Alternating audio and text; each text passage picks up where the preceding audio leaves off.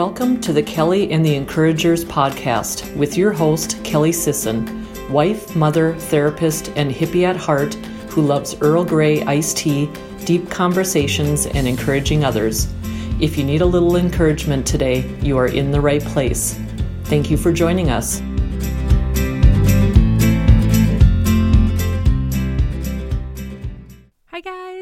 Today's show, I have Stacy Flowers here with me. She is a TEDx speaker, she's an entrepreneur, she's an internal optimist who is really just focused on helping women create authentic and fulfilled happy lives. You know, I first saw Stacy, actually I watched her TED Talk some time ago, but I first saw her in person at Rise, the conference put on by Rachel Hollis, and immediately I was blown away by her ability to connect to the audience, her ability to be real and share hard, I mean hard truths, be vulnerable and really encourage people along the way. And so I knew that she would be a perfect guest for the podcast. So I am so excited to be sitting down with Stacy in just a few minutes and I can't wait for you guys to hear our conversation. Stacy, thank you so much for being on the show today. You are so welcome. Thank you so much for having me. I'm incredibly honored to be here. Oh, thank you. I'm so honored to have you. I after I first saw you at Rise, I was like, have to get around the podcast. I'm telling you, I was on the plane. I'm not even kidding. They're like, oh, you know, you need to turn off your internet usage. I'm like, two more words before I sent my little request to you. So um, I was just really excited to hear back from you and be able to sit down and have this time together. So, yes. for those who may not know you, can you introduce yourself? Yes. Um, I think that one of the things I love to tell people is that my name is Stacy Flowers. That is my real name. But if I was going to describe myself as a human being rather than a human doing, I would say that I am thoughtful, I am powerful, and I am incredibly grateful. I'm kind of irrationally passionate about gratitude. Uh, I am in a season of grief, which really means that I'm in a season of transition, which really, really means that I'm in a season of growth. And so most everything that's happening in my personal life and in my business is wrapped around um, being in that season and being a thoughtful, powerful, grateful woman. Thank you so much for sharing that. And I love that you, you know, it's like you're holding both sides of it, right? Like you're holding like there's some really hard things that are going on and still I can own my value, I can own my power and I can be able to work through that. That is just oh, such oh, yeah. a fantastic perspective. I love that yeah. so much. So can we talk a little bit about Rise, the experience and and your um, talk and and all of that? I just I'm so I really it was so, it was so powerful. And I um I told the ladies there's a group from the Rise Conference. For anyone who hasn't heard of it or hasn't heard me say anything about it, it's ran by Rachel Hollis. She's absolutely fantastic. I definitely yes. recommend when you say if people aren't following her to go follow her and be able to learn from her. Um, and she she puts on this fantastic conference where you focus on your past, your present, and your future. Mm-hmm. And um, so it, it there's a group though that afterwards everyone joins and so we all keep in communication but i have to tell you stacy like all of the comments afterwards were like stacy flowers is so fantastic i've reached out to her i loved what she said about this and you know it was just really great to be able to see people even still now they're like you know i've had my steak versus my chicken moment and yep. i yep. love i love to be able to see the impact that it has had truly on everyone mm-hmm. that was there yeah. So it's, and that that's that's the heart of it. That's the intent. Like I love words. I've always loved words and I've always been a talker. And so when I finally realized that like I could use words from the stage to truly impact other people's lives, I was like, holy smokes, this is amazing. Like absolutely I'm going to do this. So it's a really amazing thing. Like as someone on the stage, when I'm on stage and I'm delivering the words and I can see the light bulbs kind of go off yes. above people's head. But even when it's weeks, months later, and people are like, oh my God I was in the store and somebody tried to give me chicken and I sent it. I'm like, yes, yes. slam dunk. Like I did it, you know. So yes. it's, a, it's a really amazing thing to be able to do that. So I'm super excited to hear that people are still excited about um, talking about the speech and everything that they learned. Yeah, yeah. And even that very night, I did have a chicken versus steak moment. I think I mentioned this to you. And it was actually about chicken, but I just wanted, I'm pregnant. So I just want some chicken wings, right? I'm like, I just want some hot chicken wings. And so I went there mm-hmm. and she was like, Well, I'm, you know, ma'am, I'm really sorry, but on like my little order form that I send back to the kitchen, I can't figure out where to put that. You know, there's all these other types. Would you like another type? And I, I'm, I'll be honest, typically I would have been like, Yeah, what kind do you have? but I was like, you know, I'm, I'm sorry but I would just really love some hot wings. Is there any way that we can make that happen? And she figured out. And yeah. I thought, I feel like Stacy would have been proud in that moment. I would, I would have been so proud. And so for those of you guys who are listening, you're like chicken. Steak, yeah. Oh, yes. So what we're referring to, um, you should attend Rise, yes. and you'll hear the whole thing. But what we're referring to, there's a part in the speech where I talk about expectations and how everyone um, right now is giving expectations a really bad rap, and they don't understand the power of setting an expectation and what expectations are really designed to do, and what expectations excuse me, expectations are designed to do is to set the standard for the life that you want to live. It's about giving you something to strive for. And so, what I share in the talk is that expectations are for you, not other people. And your responsibility is to set an expectation and then step into an environment that's going to serve you. And so, then I give the example of ordering steak and receiving chicken and then settling for the chicken and how we do that in our lives. But it's much more dynamic from the stage. Yes. But that's kind of like what we're talking about is just ordering what it is that you want from life, deciding what you want from life, and then waiting for that to show up. And when anything else shows up, that's not that. Just politely sending it back and waiting for it. So yeah. that's sort of what that's a little bit of context to the chicken. Yeah, yeah. Thank you I for sharing. So proud for you saying, no, that's not what I want. This is really what I want. And then you see, like, she was able to honor it, right? Yeah, absolutely. Absolutely. Yeah. Thank you for explaining that for people. Any listeners that weren't there would be like, what are they talking about?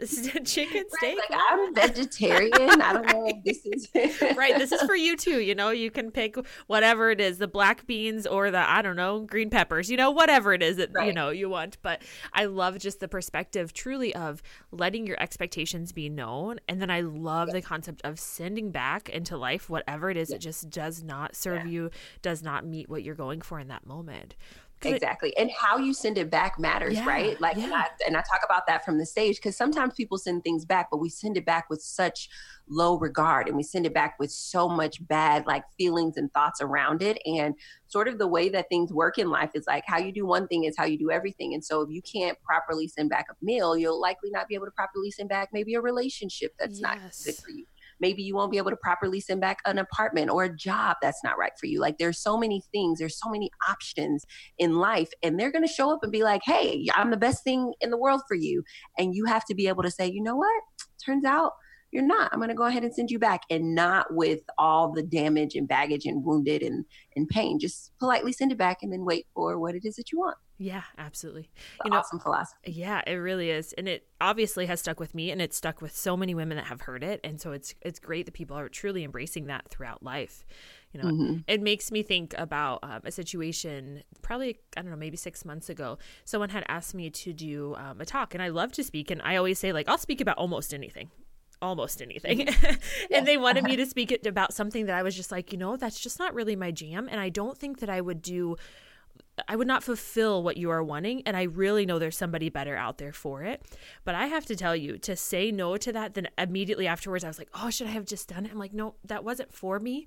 You know, yep. that, that no from me maybe gave somebody who really was going to rock it out that opportunity to do yes. that and mm-hmm. also it opens up my plate to like what else is going to be coming throughout mm-hmm. life and had i said yes maybe that would have kept me busy and i would have missed out on something else and so exactly like what i like to tell people about that is like you have to let your no be a complete sentence and your yes be a celebration like and so many of us never get to the celebrations of life be they big or small because we keep saying yes to stuff that we that's just not a right fit it doesn't mean it's bad like I, I think a lot of people think that a no should only follow something that's bad it's like no, a no should follow anything that's not in alignment with who you are, what you want, and where you're going right now. Right now is a, a, a, part that's important too because we change, we transition. So a no today might be a yes six months from now, but you want to get to the point where you're clear enough to be able to say, you know what, I'm not the best person for this. There's somebody else who's going to kill it on stage and serve this audience so much better. And this no is just a complete sentence. It doesn't have any extra anything on it wish this opportunity as much success as you would have thought it would have been if I would have been doing it. But this yes. is a no for me. And then that to- that frees up so much space for every yes to have a celebration. It frees up time for you to do your podcast. It frees up time for you to niche down on your audience. It frees up time for you to actually pour energy into the things that are in alignment with you. And it's it's a, an amazing way to be able to do business. And I and I commend you for doing that because a lot of people would have just said yes because it was a good opportunity mm-hmm. rather than saying yes because it's in alignment with who you are right now. So yeah, it's great. No, thank you. I appreciate that. You know, I think um, hearing from Jen Hatmaker too. I had followed her before she was at Rise, and but I do love her concept really of if it's not like a hell yes, it's a no. And so I have tried to implement that throughout my life as well. And and it's along the same lines of it seems like of your philosophy as well of like being able to be excited and happy about the things that we're allowing in our lives and and truly not allowing ourselves to say yes to something and then becoming resentful because I think that does happen right. a lot and here's the reason why it's important. So happiness is like my thing. Like if you guys want to know what my my jam is, it's happiness. And what I want people to understand is that like you're not going to be happy all the time because some stuff that that causes us to be able to experience happiness actually is hard, like yes. hard work, right? So life is already set up in a way where not everything's going to be awesome all the time. Why would you add more not awesome to your life by saying yes to things that you don't really want to do. I don't think people understand that the weight behind a yes, like say you want to start a podcast and you're like, yes, I want to start a podcast. And there's this full celebration in your heart and your mind, right? But the weight behind doing the work of fully executing a podcast is going to come with days where you don't want to do this work. Mm-hmm. And the only thing that's going to carry you is the fact that this is a real yes for you that's what's going to carry you to the place of you feeling the happiness about doing it and getting another guest and putting it up and publishing and getting your first 100,000 downloads. And I just don't think people get that, like, even inside of a yes, when you're doing the work, it's going to be some hard days. And the days are harder if you're doing work on something that's really a no for you. Yes. Oh, absolutely. I'm over here like resisting the urge. Yeah. like, yes. It's like you have a snapshot to the background of the podcast too, because I love what I do. But you're right. Not every day it is all fun and sunshine and roses. It's just not. Sometimes there are really hard moments. Sometimes there are moments where it feels different things in life, not just the podcast, but overwhelming. But when you do know that you are doing what it is that you're supposed to do or where you're supposed to be, it it does have a much different feeling and you're much more willing to get through those days and be like, you know what, today is kind of a hard day. Tomorrow is going to be different. We always have another opportunity tomorrow. Exactly. You know, I would love, since happiness is your jam, to be able to hop into your TED Talk video. And if you can talk through that, you know, the five people um, that you need in your life to make you happy and where that concept came from, and then maybe talk us through a little bit of that.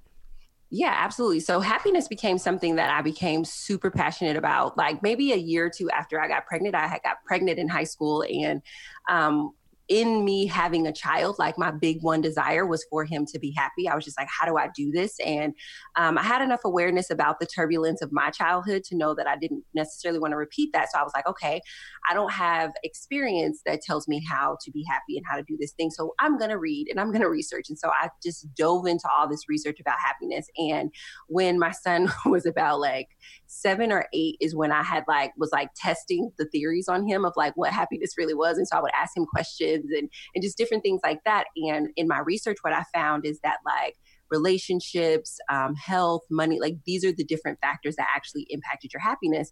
But the factor that impacted your happiness the most were your relationships. And so I was like, oh my gosh, I don't think people know this. Like, I don't think people understand that like relationships have the deepest impact on your happiness. And so then when I was digging into the literature, I was like, not only is it that relationships have a deep impact on your happiness, but in the personal growth space, Jim Rohn talks about how you're the average of the five people that you choose to associate with the most. So I remember when I was like sort of in the thick of the research, finding that out, and then gleaning from Jim. And I was just like, well, I don't think anybody has put these ideas together to serve people in a way where they know what types of people to put around them. Because if you ask the average person, they would say that they're they're content with their relationships or they're good with their relationships or they are they they like the people that they have around them. But then when you pose the question of, okay, but are you happy? And if you're not happy, did you know that switching out these roles would actually impact that. So that's sort of where the concept came from was blending and synthesizing what I had been studying for about a decade.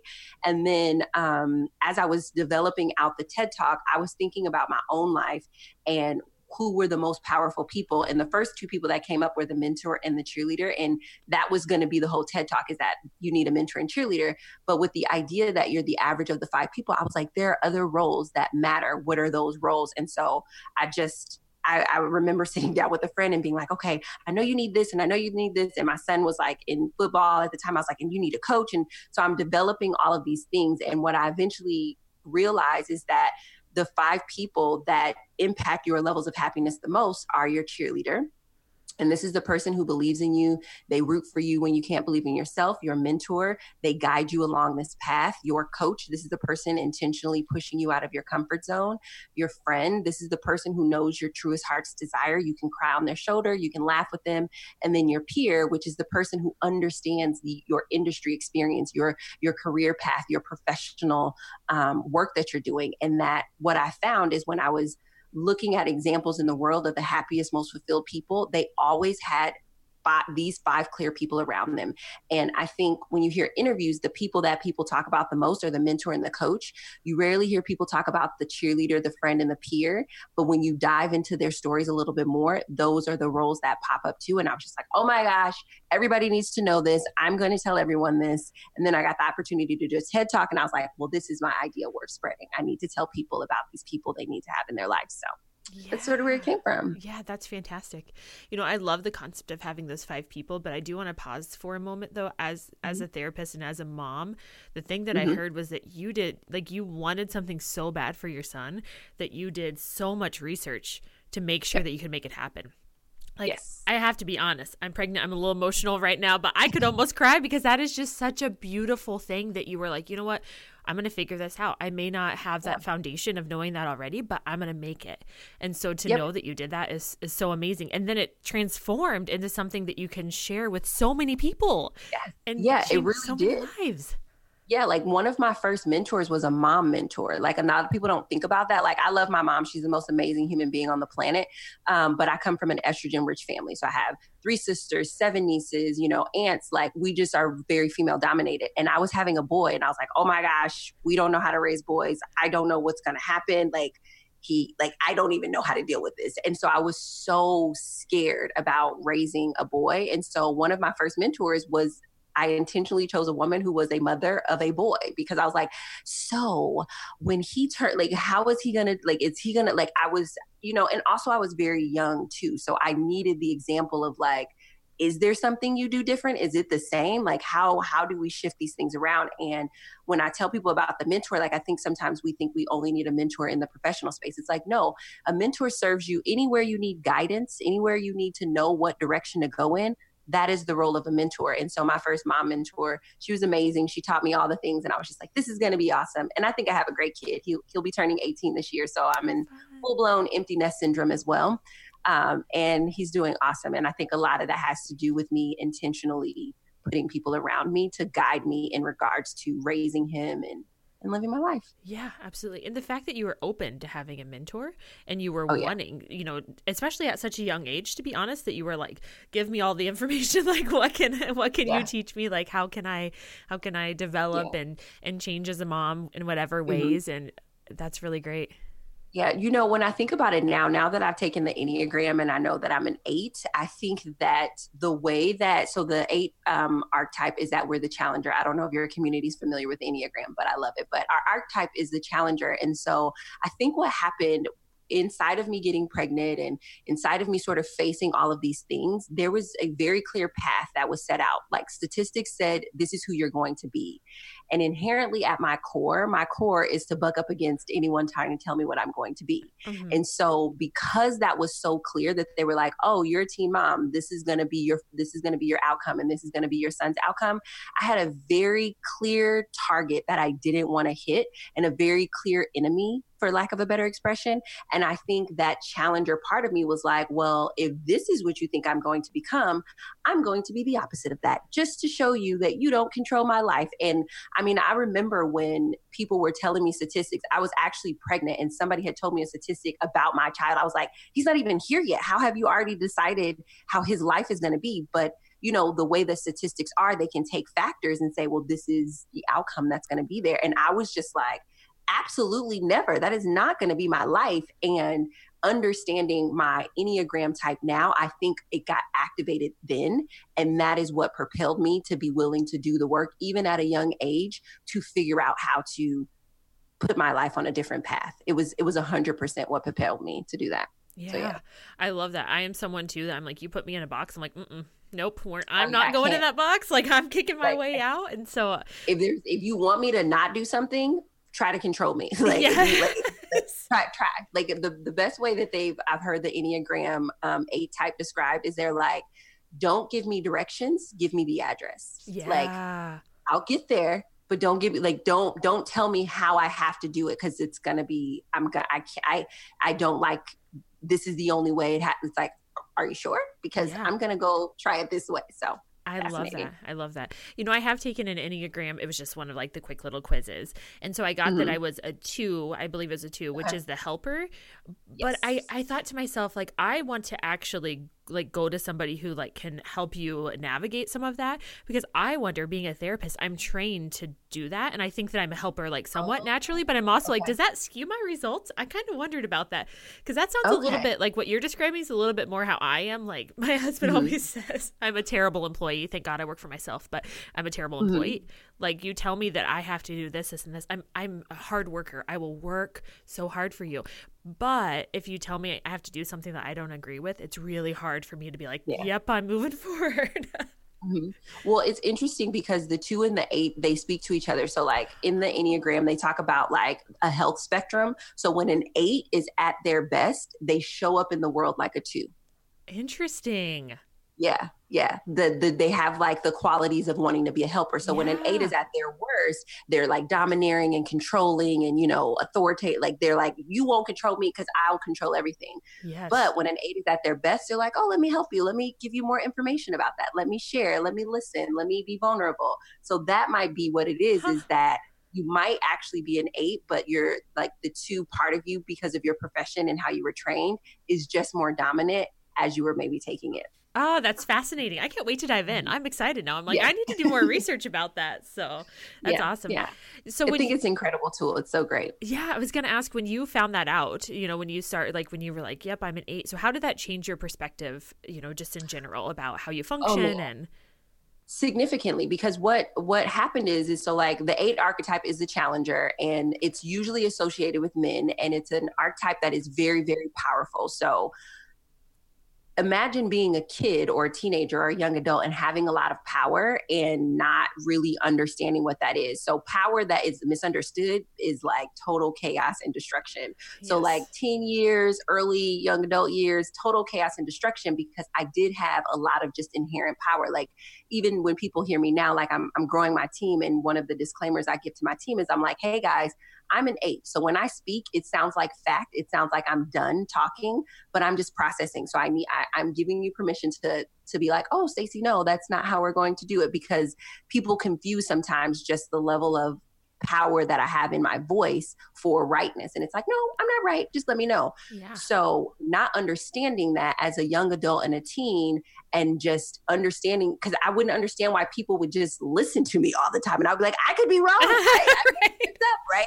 So it would get me into a lot of situations where I was automatically the leader or I was automatically listened to. And because of that, I then had all this pressure to be responsible and be the role model and, you know, show up in a certain way. If I didn't want to get my, you know, if I didn't want to, um, you know, become too like domineering or too whatever. And so it was this constant like, trying to not be as big as I felt on the inside because I didn't want the responsibility because I would be responsible for everything just because I was powerful versus being responsible for what is actually in alignment with who I am.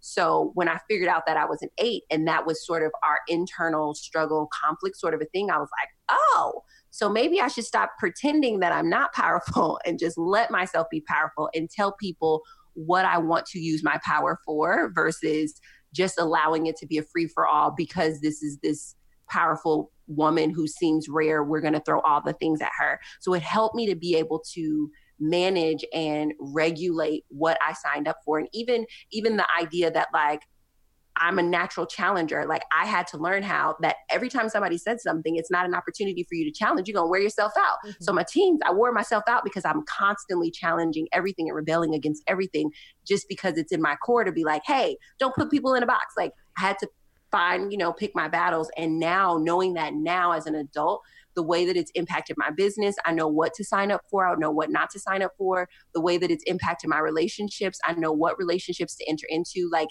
even and this was something I was talking to my son's dad about. It's like, um, I have like, right. So there's this idea of all this power, and there's this idea of, you know, give me the address, not directions. But you can't live your whole life like that because then you're going to take the long route for everything. So I had to learn there's some people that are allowed to give me directions, right?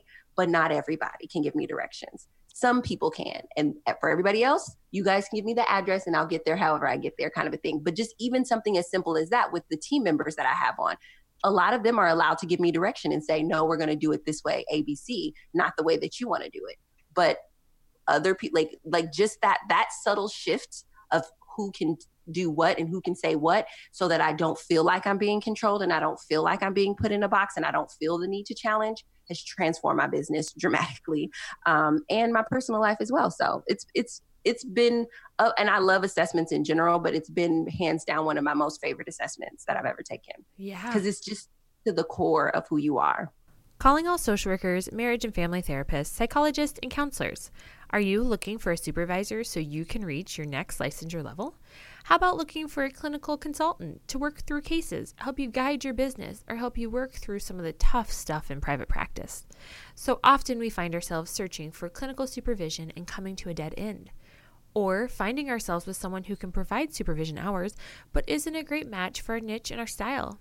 Well, look no further. You can now go to consultationandsupervision.com and scroll through a directory of therapists providing both of these services. Here you will find a picture, a short bio, and contact information so you can find not just anyone, but the right one. It's totally free and will save you from spending time and money on a supervisor or consultation that just isn't the right match. So head over to consultationandsupervision.com and start searching today. Yeah, it sounds extremely powerful. Really yeah. powerful. You know, I'm interested too as you're trying to differentiate like who can give you mm-hmm. feedback and direction and who can't like how would if, if someone's sitting there right now they're like yep that sounds exactly like me i want to be able to allow other people to give me some direction but i don't really know maybe who it is that i do need to allow to do that and who it is that i should be like mm, i'm just going to let that fly one in one ear and out of the other like how would you start to yeah. figure that out yeah, so I think it for me it boils down to trust. I had to build up some trust with myself. So I trust my gut, my instinct over everything, like period yes. point blank. But then beyond that, it is about me trusting the person's judgment. So if I don't trust that person's judgment, they can't give me direction. So, for example, like um, t- let's tie this to something that's recent. So, Rachel Hollis, right? Rachel Hollis and I are now peers. She is a part of my new high five, right? Yeah. She's a peer. I trust Rachel's judgment in situations as it relates to being in the personal growth and development space. So if Rachel Hollis is like, you know, Stacy, you should write a book about this. You know what I'm going to do? I'm going to write a book about that because I trust Rachel Hollis's judgment on book writing. Why she's been successfully written two New York Times bestsellers. She's really authentic in her brand and how she shows up. She's I've seen her on stage. Like I trust her judgment and how she would be in pressure situations. But let's just say there was somebody else who was also a New York Times bestseller, but under pressure situations, they use bad coping mechanisms like drinking or drugs or, you know, being abusive to friends and family. That is not somebody who can give me directions because even though they might know how to get me to a New York Times bestseller, I don't trust their judgment in situations where there's pressure. So you can give me an address and say, oh, you know, this is how to get to a New York, but you can't give me the specific details of how to get there. Does that? Yes, yes, yeah, yeah, yeah. You know, and what I kept thinking too is really what it sounds like it boils down to is people who are you know a little bit ahead of us can always mm-hmm. help us to get where we're going but being able to see that there may be people ahead of us, but that also may not be the healthiest for us to to right. to listen to and to follow and to gain um, wisdom and feedback from. And so I think that's yeah. great that you have some some really clear ways. It sounds like of figuring out like yes, it makes sense that uh, because this person is even maybe along some of the same value lines as I am and yes. has been able to you know be a little bit ahead of me. You know they know where yeah. I'm going and they can help me through that. I think that's even a better way to say it. There's value alignment, right? We share enough values, or I respect their values enough to say, okay, I'm going to follow their direction. So, for example, here's somebody's values who's an awesome person, but we don't have value alignment. Gary Vee, we don't have value alignment because Gary Vee is like hustle, wake up, do whatever, sleep when you die. Like yes. that is out of alignment with my values. I don't have the physical and emotional constitution to live my life like that. So even though Gary Vee has written multiple books, New York Times, I can't follow his philosophy or his direction because it it like it would destroy me. Now, Rachel is a hustler too, so there's things that, you know, but Gary Vee's level of hustle, while I respect his work ethic, while I respect what he's built and done, this is an example of somebody if I was sitting across from Gary Vee and Gary Vee was like, here the exact instructions to get from here to there, where is where you want to go, I would not listen to any of it because his value system is not in alignment with mine. Wow. And this is, and that's, I'm giving that example because I don't want people to think you have to hate the person or the person right. has to have bad things. It's just, there's not value alignment. Like he could be right, but if I did it that way, I would die. yes. like, yeah. Like I can't, like, you know, I can't do that. So yeah. Yeah, yeah. I think that's great that you point that out that it's not it's not necessarily like a you just love whatever the person's doing or don't or whatever that is, but but really, I think what it boils down to is your ability to know yourself too and to know your desires and to say, you know what, that's great that that's how you operate, but that's not for me. And I need to find something that works for me. So I think that's impressive that you have that ability as well. Yeah, absolutely. That's the reason why I love the industry and how many people are in the industry. Like that is the reason for the diversity and so many people saying the same things in different ways so that people can find alignment, so that they can find their core five people. It's like that's the reason why we need you if your voice is some voice that's going to be at the top of this for you to keep doing your work as well because there's somebody who's like man stacy's a little too happy go lucky for me. I need Kelly, like, yeah. or I need, you know, Amy, yeah. I need somebody with a little bit of a different temper, a different temperament, and that nuance serves more and more people. So, yeah, yeah, I love that. It's such a good point too, because truly, you know, a lot of times we get tied down. Like I could have said, you know what, there's like, I mean, millions at this point of podcast. What, you know, no one wants to listen. I mean, mm-hmm. I could have said that from the beginning, but knowing yep. that like you said, even if somebody is saying something along the same lines, being able to like really own your own message I think that attracts people that um, it resonates with as well. So, like you say, oh, like yeah. maybe someone's like, you know what, Stacy is my jam, and that's fantastic. But if they're not, you know, then there's there's other people as well that they can utilize. Yeah. And, and really, what's good for one of us is good for us all. So yes. anything that helps, you know. Yeah, I will tell you. I read in Elizabeth Gilbert's book Big Magic. Oh, this oh, yes. this paragraph freed me from like all of my issues around imposter syndrome, copying, thinking that the market is saturated. She talked about the difference between originality and authenticity. And she talked about how it is highly unlikely now that you will find anything original because so much has been done and so much information is available. But what you will get when you show up and do it is authenticity. So, to your point about the podcast, doing a podcast and interviewing people, that's not original, but it's authentic the way that you have decided to make it conversational and to make it in however long the pot, like that is so that is the point. It's like if we can move away from trying to be original with everything, we can find our authenticity and that will resonate with so many people. It will blow your entire mind. Yeah. It will just it will blow your entire mind how many people that when I read that, it freed me from ever trying to have another original thought. I was like, it's not about original thoughts, it's about authentic thoughts and authentic expression. Are you being authentic? Then boom, you're doing yes. it right. Yeah, hundred percent, hundred percent. Yeah, I love that book by the way too. I read that a while back, and and it really um, one thing that for me really stuck out was like you know, she talked in, I won't get it exactly right, but she had written the book, you know, and then someone else had written the exact same book and they were talking about, they're like, this is so wild. And for me, what that really taught me is like, if I have like a gut instinct that I'm supposed to do something, like just do it you know, what yep. is like the worst thing that can happen? It doesn't go anywhere. You know, I started a, a, project after I had my son. It was so fun. I interviewed other mothers. I really struggled postpartum. And so I interviewed other mothers and I thought maybe I would like collaborate, you know, collaborate with people and put it all together. I mean, I don't know what I was going to do with it exactly. Um, but, but after I did that, I just realized that was really just healing. Like I needed healing and that's the purpose oh, it served, good. you know, and, so good. and if that's all, if that's what it was, was to help me heal, I'm thrilled and I'm appreciative, that, you know?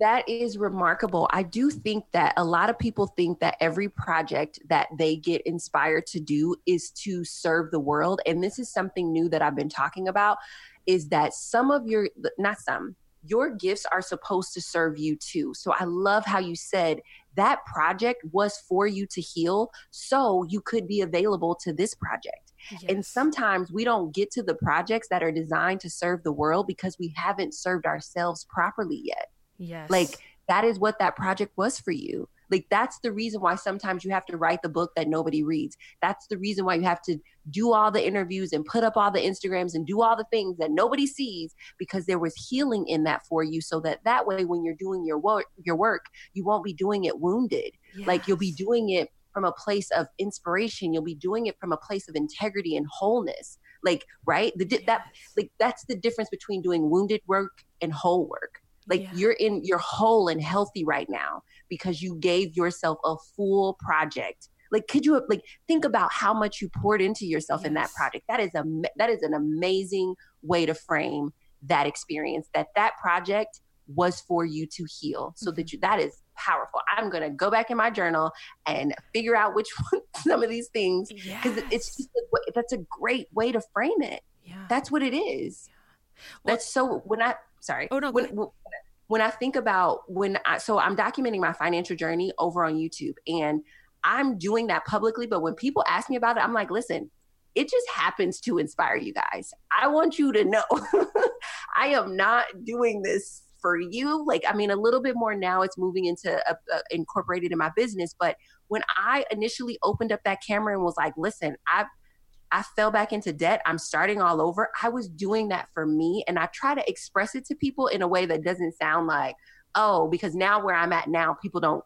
kind of understand how, like, no, no, no. When I did this, there was only 2,000 people and it was just for me. It's like documenting my finances publicly with detailed numbers for over a year and a half was so healing for me that now the work that I'm doing, where I'm bringing in what I'm bringing in from a speaking engagement or I'm bringing in what I'm bringing in from a product, I can handle it because I gave myself all of those months of just doing this work for me. It just so happened to be that it also served other people. But if I'm being honest, it healed me. Yes. It really did. It gave me my voice back. Now I know what that was about. That's amazing. Yeah.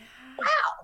Yeah, no, that that is that is it is it's just you know sometimes I I mean if, so, I always like to say on the podcast if someone doesn't believe in God, you can believe in energy, you can believe in good karma, you can believe in I don't know sunshine, whatever it is.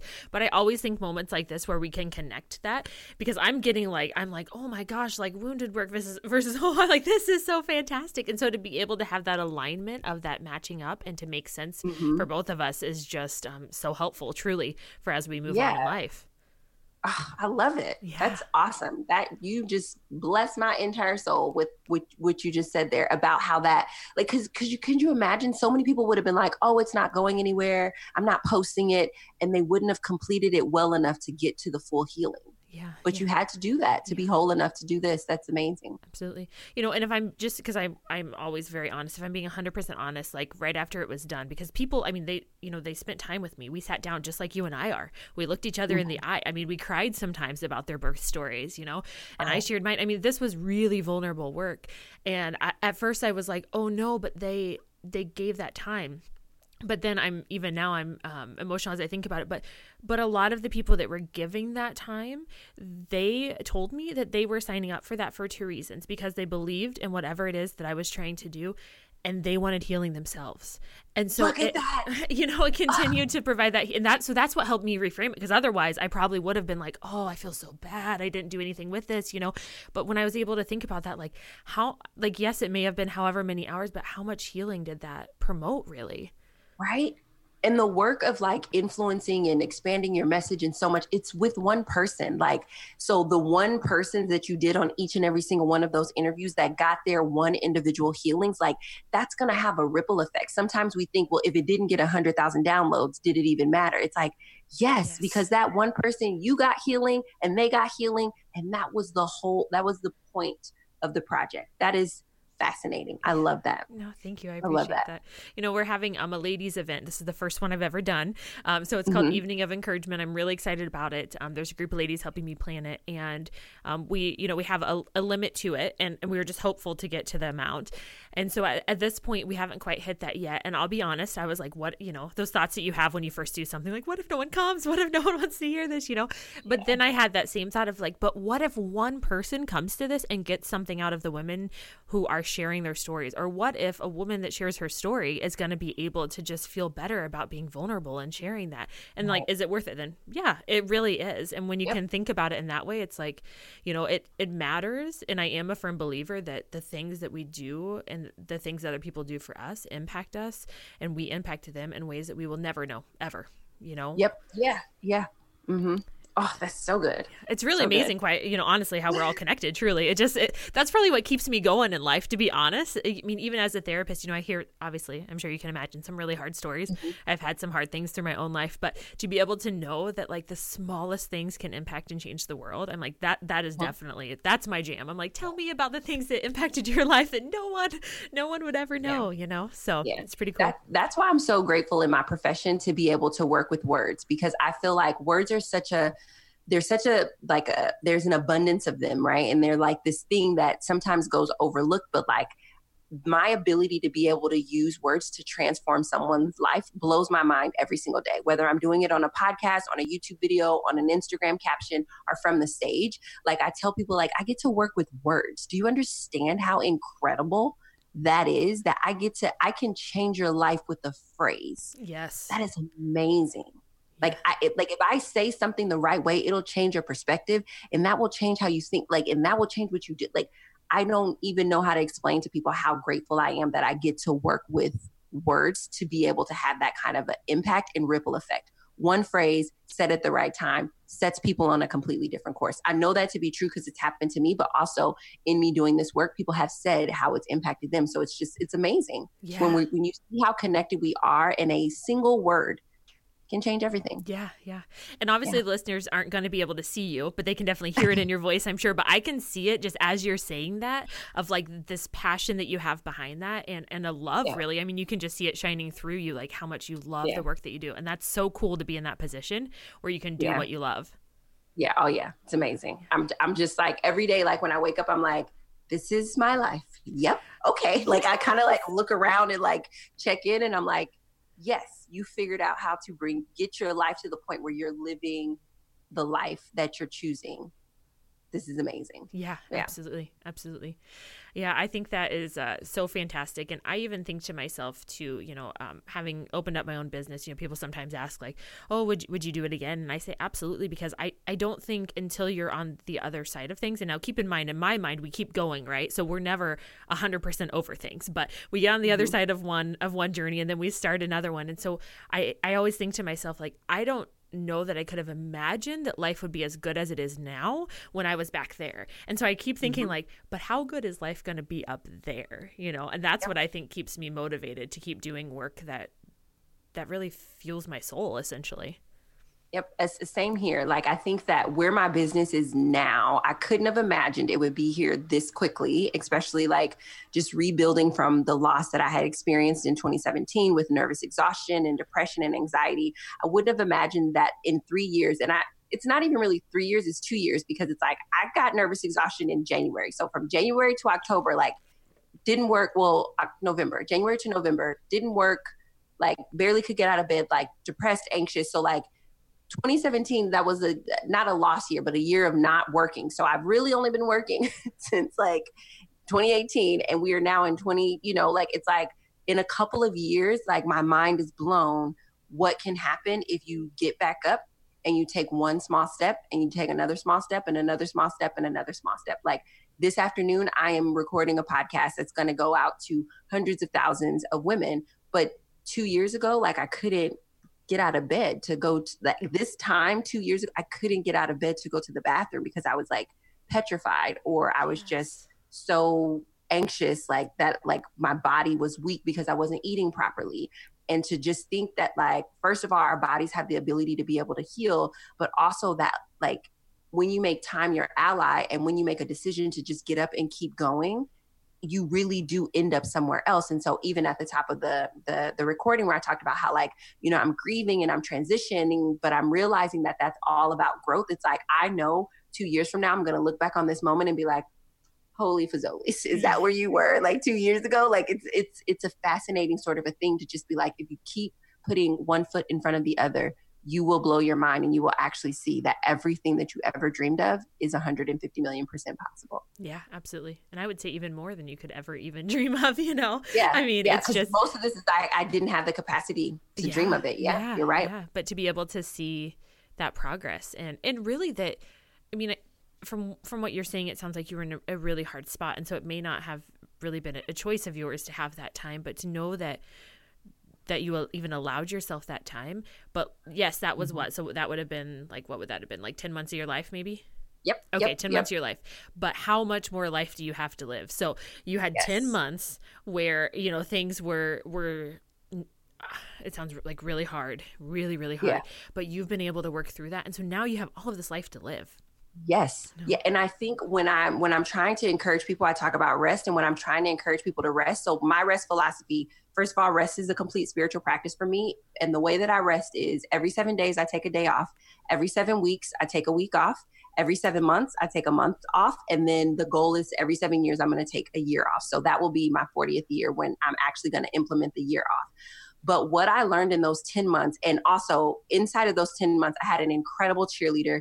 This man was like the most incredible human being on the planet and took care of every single thing in my entire life, which allowed me to be able to fully like not work and just like heal and do that. And I'm so grateful for him. And I'm sharing that because I don't want listeners to think that like, you know, I just did it magically on my own. No, there was a whole nother human being who is managing for the stuff that normal adults need to manage for. But you are a thousand percent right that like in me finally surrendering because it was very much a surrendering. I fought it. I fought it. And finally i was like i have to surrender. In me finally surrendering to resting because nervous exhaustion like everything shuts down. Like your body is like no i'm not doing anything else for you. Like you kind of don't have a choice but i was still fighting it when I finally surrendered and I let myself be overwhelmed by the de- depression, I let myself be overwhelmed by the anxiety, and I crawl out of bed and I'm in my therapist's office like three times a week and I'm changing my diet. Like when I finally surrendered and allowed myself that time to rest, in the back of my mind for a while was this idea I'm going to be behind, I'm going to miss something, I'm going to. And then it came to a point where I was just like, if you're not here, what difference does it make?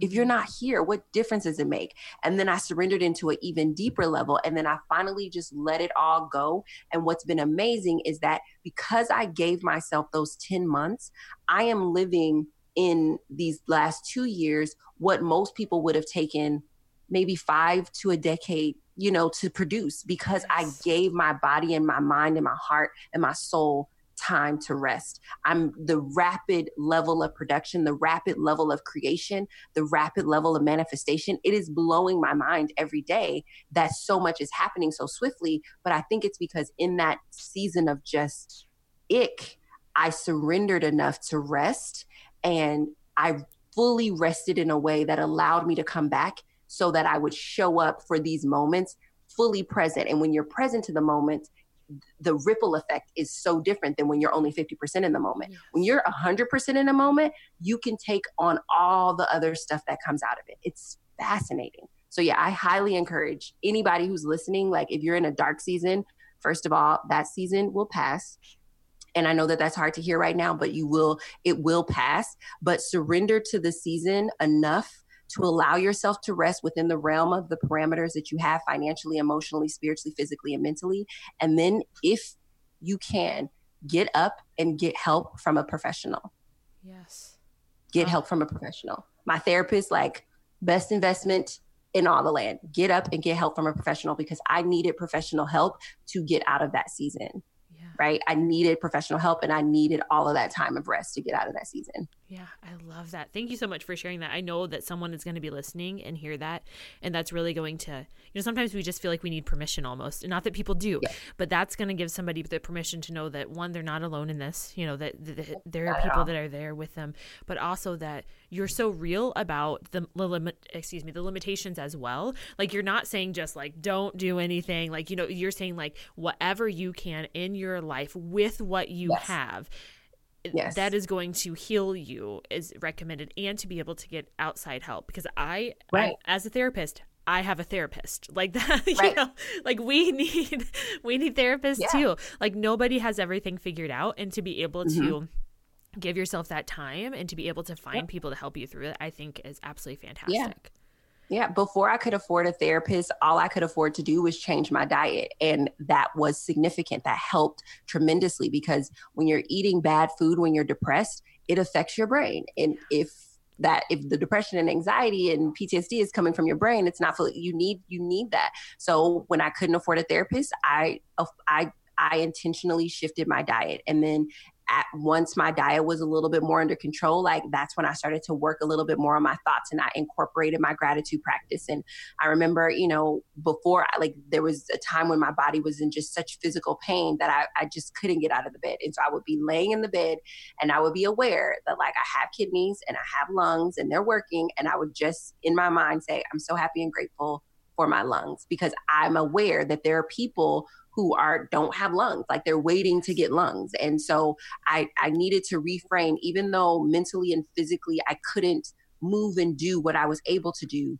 i was able to be aware that like wait you still have lungs you still have kidneys you still have feet you still have hands. Like be grateful for that and begin to shift your thoughts as much as you possibly can so that that way you can be open to figuring out how then maybe you can find the money to get a therapist or how or who you can possibly um at, like if you can go in and talk to negotiate something like that because my thoughts were so clogged with the anxiety and the depression that I couldn't really think through anything but the gratitude interrupted a lot of that like horrible negative. I mean, my thoughts are very severe. Like if you think my words are like awesome, imagine like my thoughts when I'm in a dark place. Yeah. They're not awesome. Yeah. So they were very severe. And the only thing to interrupt that severity and that spiral was like gratitude. And when I got a little gratitude in there, there was enough of a gap for me to have ideas of like, oh, well, what if you do this? And maybe that you can go once a week and then you can do this and you can go twice a week. And and then slowly but surely it built up. I love that. And I'm glad that you talked us through that. I really appreciate that because I think sometimes too we see people on the other side of things and we think like, "Oh, that must have been so easy." But to know, like obviously not, but to know though like there was this step and then it was like this step and then this step yeah. and these were very intentional steps that you took yeah. of trying to help yourself get through that, which which obviously made practice, but for for people to know that for for none of us, I mean, nothing is just like boom boom. You know, it it's hard no, work. There's a lot behind the scenes. I think that's really important to keep in mind. Mm-hmm. Yep. And it's hard to show those behind the scenes because nobody's posting that type of stuff. And even if they were, because of the way the depression and anxiety are showing up, it wouldn't look good. It would be like, it would almost be like you're just posting your wounds, which I don't recommend that yes. necessarily people do that. So it's hard to show people the behind the scenes of healing. And that's why, as often as I can, I talk about it. Like after we get off the podcast, I'm going to therapy. I always show my little feet walking into my therapist's office because I want people to know that, like, yeah, I'm happy and I'm doing great in business and my like all this wonderful stuff is happening, but I still go to therapy to maintain this and to manage for the awesomeness that's coming and to check in with how dark things were just a couple of years ago. Yeah, absolutely. That's fantastic. That's fantastic. Yeah. You know, as we're um, wrapping up here, I have a couple more questions for you, if that's okay. okay. Um, yeah, so absolutely. I, I think I feel like this is along the same line. So I know you talk about intentionally working part time, and I love that. I actually do that as well um, with my job. Yes, and so when I read that, I was like, "This is perfect." so I would love to know, like, how did you come to that? Like, how did you come to the decision? Um, you know, it was yeah. it after all of this occurred that you're like, "Yep, this is what I need." So at first it was a necessity. Like I just literally like I had the anxiety that would come throughout the day it was kind of like I could find sort of the pattern of my anxiety and I was just like, "Oh, I don't have the mental capacity to make it through a whole day interacting with other human beings because the anxiety was too severe." And then also I wasn't aware enough of my PTSD triggers um, to be able to work a full-time job and know for sure that I could go in every day because if something triggered me, I might be out. So, initially it was just out of necessity. I was like, I don't have the capacity to promise that I'm going to be here full time. So when I got the job at the cafe, I worked part time and I noticed that in me working part time, I had so much other time to work on the mental and emotional stuff. And I was like, oh, this is kind of interesting because the more I work on this, the less work I have to do over here. Kind of like it was just, it was sort of like balancing out. And so then when I transitioned from my um, part time job at the cafe, I was like, well, you're moving back into entrepreneurship. This comes with its own set of emotional things. Why don't you just stay part time for six months so that you can make sure you're mentally and emotionally ready to go full time? And during that six months, I had such rapid healing that I was like, oh no, the reason you are growing and you're doing well is because part time works for you. This is it, like your, the way you are built, you are phenomenal working part time. And in through through therapy and a, a couple of things, I realized like as a kid I was quite gifted, but like there was some other stuff that happened where that that kind of got suppressed, and so I didn't realize that even for me, like like when you're when you're smart or when you're gifted or talented or whatever sometimes you doing something in an hour is the equivalent of somebody else working eight hours right but i'm not giving myself credit for what would take someone eight hours because it happened in an hour so i didn't realize that my part-time hours productivity wise is probably someone else's full-time hours because of how my mind is working or the the speed at which I'm being able to execute things. So the reason why I'm wearing out when I'm working full-time is because that is like working double overtime for me in terms of hours. Does that make sense? Yes. So when I connected those dots, like I healed the trauma around being a gifted kid, and then I connected the dots to my output, and then I connected the dots to, oh, I want to, I think that I have to do in order to be acknowledged. Like when I connected all those dots, I was like, oh, you have to the reason your soul sings when you work part-time is because you're honoring the gifted part of you. It sings because you're actually allowing your system that is working really fast to rest in a way so it can actually fire up for tomorrow. Because if your productivity level is 10 times the regular person you need to rest for that. Like you you just need to. And so getting to a place where i was kind of comfortable with that part of myself because that was very hard. I was like no i'm i'm not gifted. Like i want to be just like everybody else. It's like no but you do process differently. You have to honor that. You have to respect that. And so then I was like, okay, it's about respecting my mental and emotional health and healing full time. And then I found a coach, and she was just like, oh, I built a multi million dollar company part time. And I was like, what? People keep saying you have to work full time and hustle harder in order to make a million dollars. She gave me an example of what was possible, and I was like, oh, if, oh, yeah. if one person can do it, I can do it. If she can build a multi million dollar company working part time, this is a thing because I used to think the definition of entrepreneurship was working full time and hustling. No, the definition of entrepreneurship is managing the risk and being able to have the freedom to make the choice of how you want to move out into the marketplace. Hustle is optional. Yes. It's optional. Yes. When I found out it was optional, I was like, oh, not only is it in alignment with me healing mentally and emotionally full time, but now I know it's possible for me to also hit my revenue goals. Yeah. There's no, this makes sense for me. And I've noticed that like my output is just so much better. Like, I'm I'm I'm naturally a creative person and you have to give yourself like I have to give myself downtime from that gifted creativity processing thing and I think that that's a little bit in all of us but we just have suppressed it and we don't acknowledge it like but if you have this gift and a talent, like wrap some time off around that and blow your own mind with what comes out. Yeah. So yeah. I love that. I love that. And I love that you point out yeah. that um, your was it your coach you said that was able to talk mm-hmm. you through that? Okay. Yep your coach. I yeah. love that that you point that out as well because i um do you know who jenna kutcher is? Have you heard of her? Yep. so okay. Yep. so she is absolutely fantastic. I'd love to follow her. And one thing that just blew my mind um, when she started posting about being in hawaii for a month i was like wait a minute. You can like go to hawaii live for an entire month. You can continue to like make money do good things in the world but you can live in Hawaii for a month. Like, sign me yep. up. And so once I knew that, I'm like, oh, that's possible. Then that motivates me to like, okay, well, if that's possible, what else is possible? And you know, what am I yes. able to do? And so to be able to see that, I think, is powerful. Uh, so powerful, so powerful, so inspiring. Possibility is something that really, really moves me. If. I can, if it's possible on one, if I all I need is one, and I'm like, oh, okay. Yes, yes.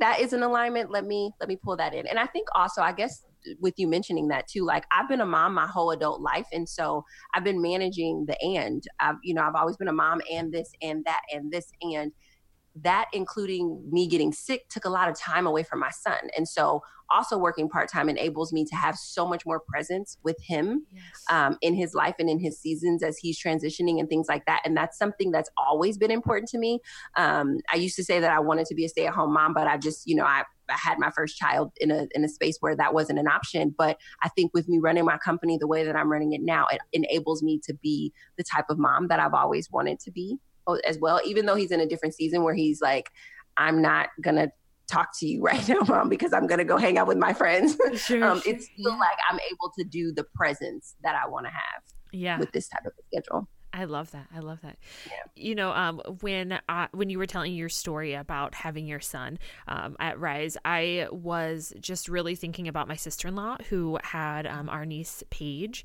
Um, it's my husband's sister, um, Paige, and she she was 17 when she had Paige. But anyway, at this point in life, though, both of their girls, right? So they're now let's see, Paige is like 20 and Sam is 18. So, but at this point in their life, their children are, I mean, you know, we still need our parents, right? At 18, we still need them, but, but yeah. they've been able to raise them and they're fantastic girls. And now they get like this whole life with them to spend yeah. and to enjoy and to just like, just embrace that they are still young enough to do whatever yep. it is that they want to do and they have this time with their kids so i told her i'm like I, I, know that wasn't necessarily your plan it's not like you're you know signing up for that but how cool that that worked out like that you know it, re- it really like i'm not an advocate in any yeah. way shape or form but it is fascinating to me to be as young as i am with my child as old as he is and how that is shaping the life experiences that we get to have. Like, I'm like, wait, this is, you know, like, because yes. technically with him turning 18, like, I'm supposed to be this much older person who doesn't have the energy to do anything. It's like, no, come on.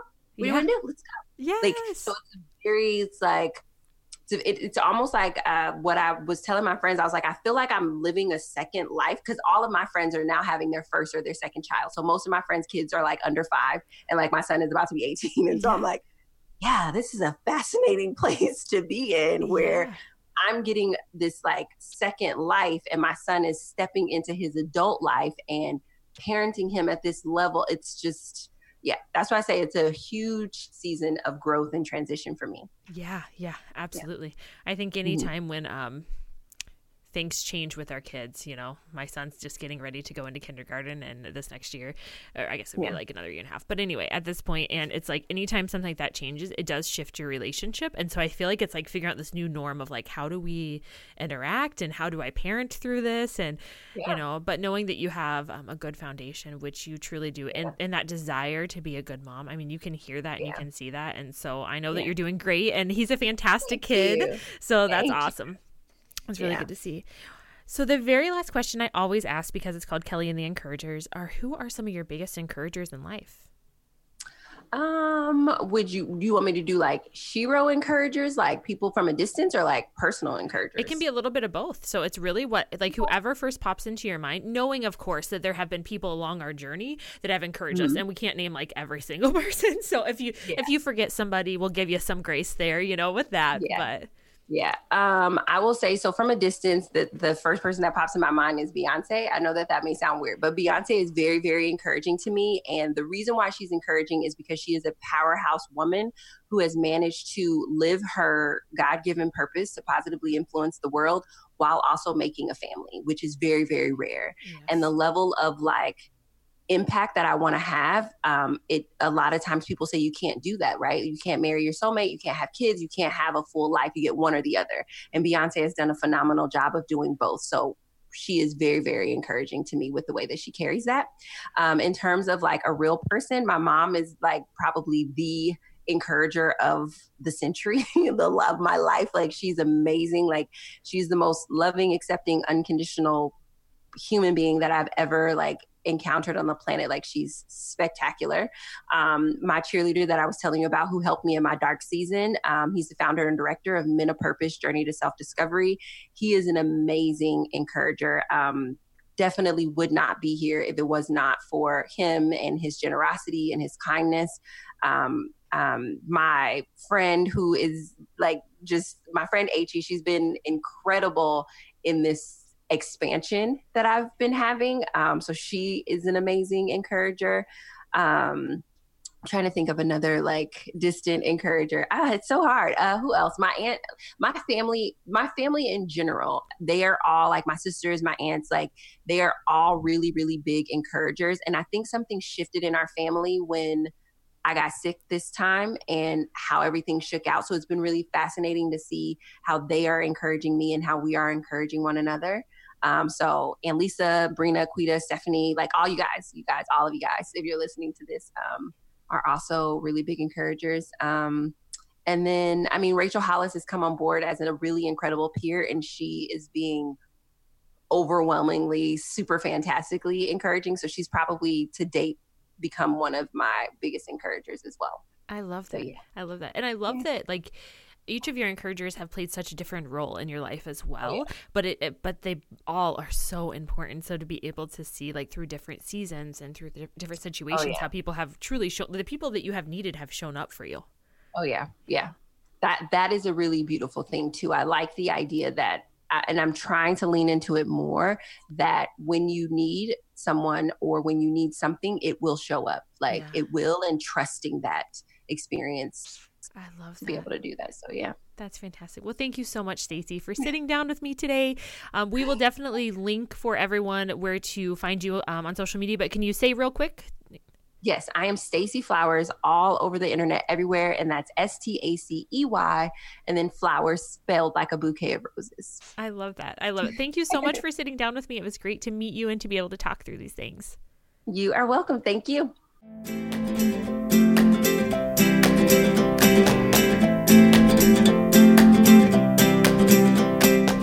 Thank you for listening to Kelly and the Encouragers podcast.